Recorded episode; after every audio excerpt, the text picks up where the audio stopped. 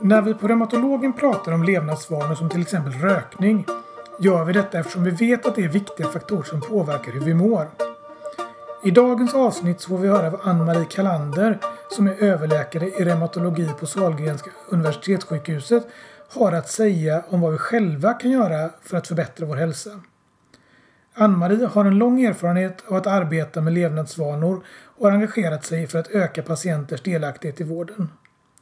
Vi som gör den här podden heter Marit Stockfeldt, Martin Joelsson och Jonas Mårtensson. Välkomna till Reumapodden om RA som idag handlar om levnadsvanor. Vi välkomnar Ann-Marie. Tack så jättemycket. Kul att vara här. Ja, roligt. Eh, och jag skulle vilja börja med att fråga vad är egentligen en levnadsvana? Varför, varför pratar man om det inom sjukvården? Med levnadsvanor menar vi ju hur vi lever våra liv. Hur mycket vi rör på oss, om vi sitter stilla mycket, om vi röker, dricker alkohol och vad vi har för matvanor. Och man vet att levnadsvanorna är starkt kopplade till våra vanligaste sjukdomar. Till cancer, till sjukdomar i hjärta och kärl och faktiskt också till risken att dö i förtid. Eh, om vi ska uppnå en god och jämlik hälsa för hela befolkningen så räcker det inte att se till att alla får bra mediciner och tillgång till eh, bra operationer. Vi behöver också allesammans sträva efter goda levnadsvanor. Här finns riktigt stora hälsovinster att göra. Och det är därför vi inom vården arbetar med att informera om levnadsvanor och ge stöd till bättre levnadsvanor. Och liksom när man hör att du berättar om det här så liksom låter det som något som kanske vårdcentralen ägnar sig åt i stor del. Varför, varför, ska en, varför pratar vi om detta inom reumatologin? Jo, eh, levnadsvanorna, visst de hör hemma i primärvården men de har också flyttat in till den specialiserade vården. Eh, och att de hör hemma inom reumatologin, det gör de för att de har betydelse både för uppkomsten av reumatisk sjukdom och för förloppet Eh, Eh, och också för hur bra man svarar på behandling. Levnadsvanorna spelar också jättestor roll för det vi kallar för samsjuklighet. Eh, med samsjuklighet menar vi den ökade risk för hjärt-kärlsjukdom och för benskörhet och en del annat som många patienter med reumatisk sjukdom har. Eh, vi sätter ganska höga mål för våra behandlingar inom reumatologin idag och om vi vill att våra patienter ska ha god effekt av behandlingen, må bra och i största möjliga mån kunna leva ett så vanligt liv som möjligt. Ska vi ha en chans att uppnå det målet, då måste vi också prata om levnadsvanor. Och vi måste vara beredda att eh, stötta våra patienter till att förändra sina levnadsvanor. Mm. Om de behöver det och vill det. Ja, och vad, liksom, om man då ska, vad, vad är om man då tänker på just RA, vad är, vad är, vilka vanor är extra viktiga att tänka på om man säger så? Ja, alltså de flesta tänker ju på sjukgymnastik och på träning för det har vi pratat om i många år. Men allra viktigast, det jag vill nämna först, det är att man ska sluta röka om man nu gör det. Det kan vara svårt att sluta på egen hand. Eh, chansen att lyckas bli rökfri ökar om man tar hjälp av en professionell rökavvänjare. Sverige har gott om utbildade rökavvänjare. Vill man få stöd per telefon så kan man få det via Sluta röka-linjen. Och de har faktiskt möjlighet att ge stöd på sex olika språk. Det är också så att om man håller sig rökfri så är det en fördel eh, just med tanke på det här med samsjukligheten. Man undviker då att spä på eh, risken för högt blodtryck, hjärtinfarkt och benskörhet. Och har man ledgångsreumatism så vill man ju också ha ett så milt sjukdomsförlopp som möjligt. Eh, man vill svara så bra som möjligt på medicineringen. Och chansen för det är betydligt större om man är rökfri. Sen är det ju också så att det har betydelse för själva insjuknandet det här med rökning.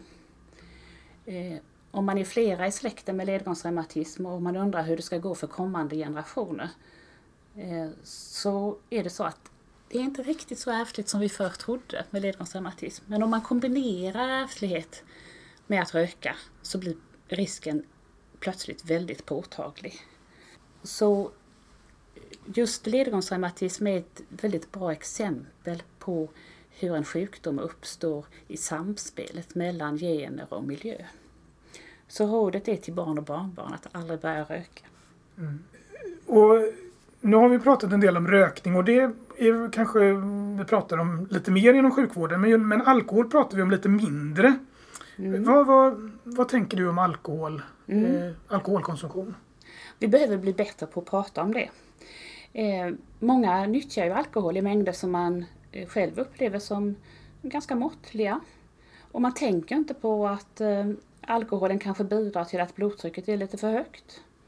Att sömnen inte ger den återhämtning den gjorde förr. Att man är nedstämd. Och att det där bensåret man har inte läker. Eller att man, cancer man drabbats av faktiskt har ett samband med alkoholen. Man sköter sitt jobb och sin familj och man behöver absolut inte gå till en traditionell alkoholpoliklinik. Men man kanske ändå skulle vilja ha någonstans att vända sig för att få stöd att dra ner på konsumtionen för att må lite bättre utan att känna sig utpekad.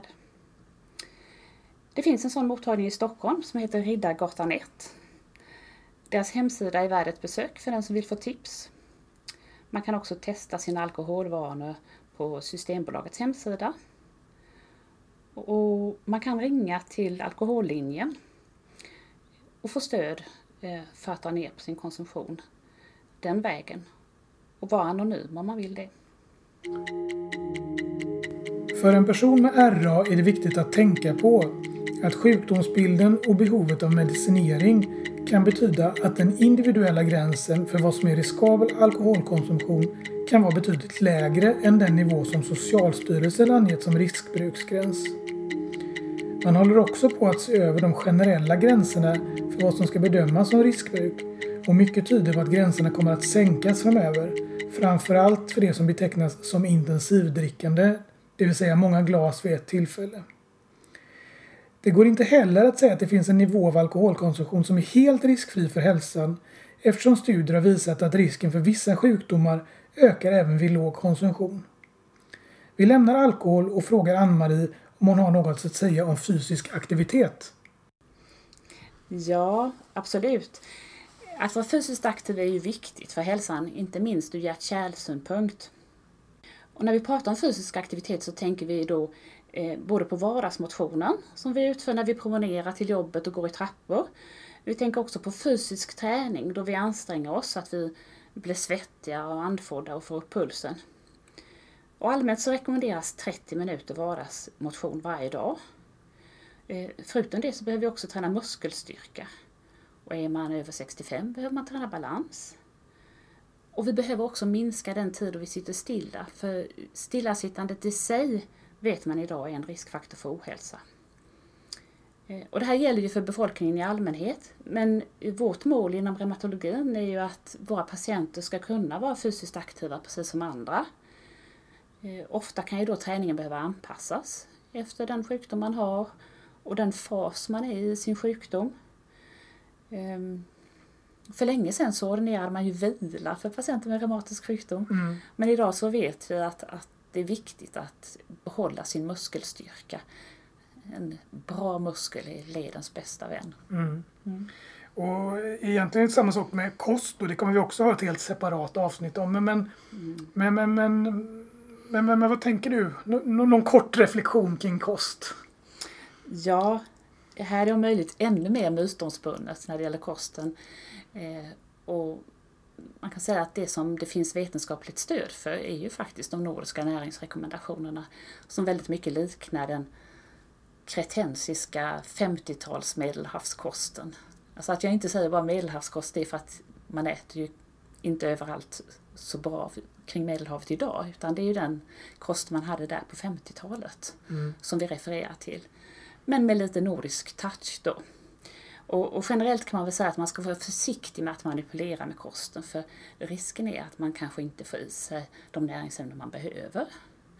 Och det finns väldigt lite belägg för att det skulle vara gynnsamt för den reumatiska sjukdomen mm. Eh, med kostomläggning.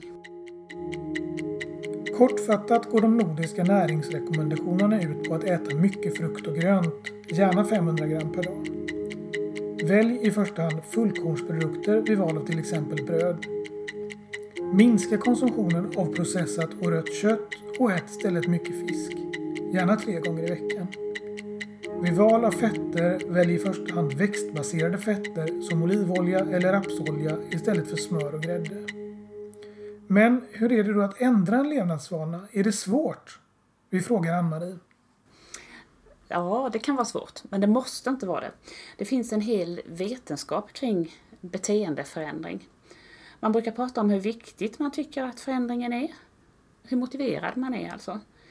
Och för att vara motiverad behöver man ju förstå sambanden mellan levnadsvanan och de egna sjukdomssymptomen. Och känna en drivkraft till att vilja förändra från så här har jag det nu till så här skulle jag kunna ha det.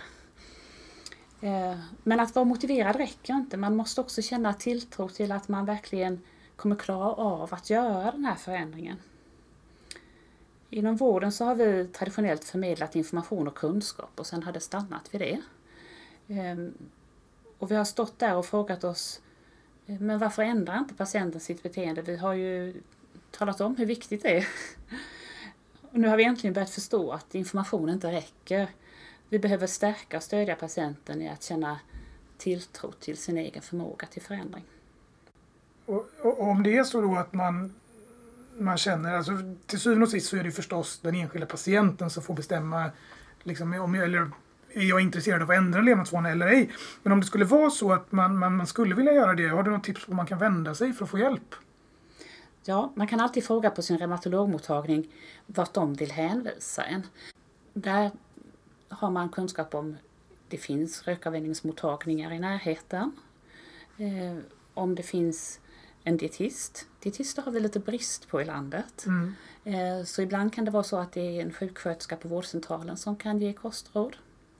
På de större sjukhusen finns det ju oftast överviktsmottagningar där man kan få hjälp om man är riktigt överviktig. Eh, när det gäller alkohol så är det ju då, eh, som jag berättade innan, bättre ställt i Stockholm med att få hjälp och, och råd om man eh, bara har ett litet risk, en liten riskkonsumtion men inte stor överkonsumtion. På de flesta håll i landet så är det vårdcentralerna som man har stöttat till att eh, dra ner alkoholkonsumtionen. Mm.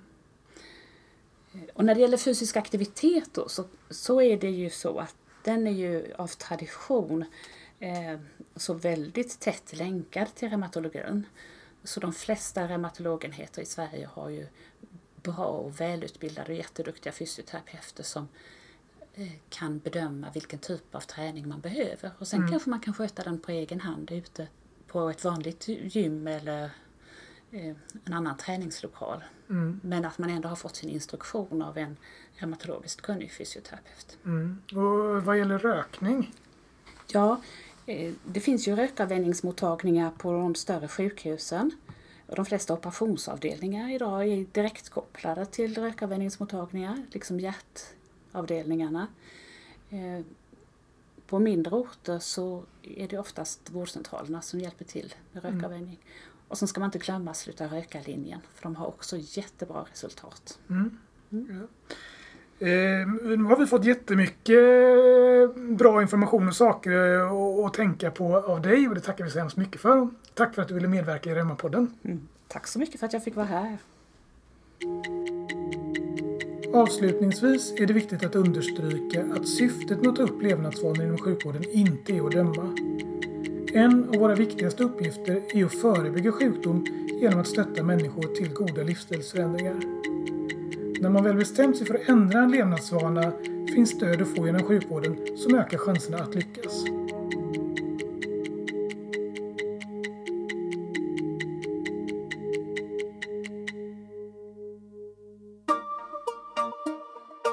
Tack för att du har lyssnat på Reumapodden om levnadsvanor. Har du frågor, funderingar eller synpunkter kontakta oss gärna på reumapodden vgregion.se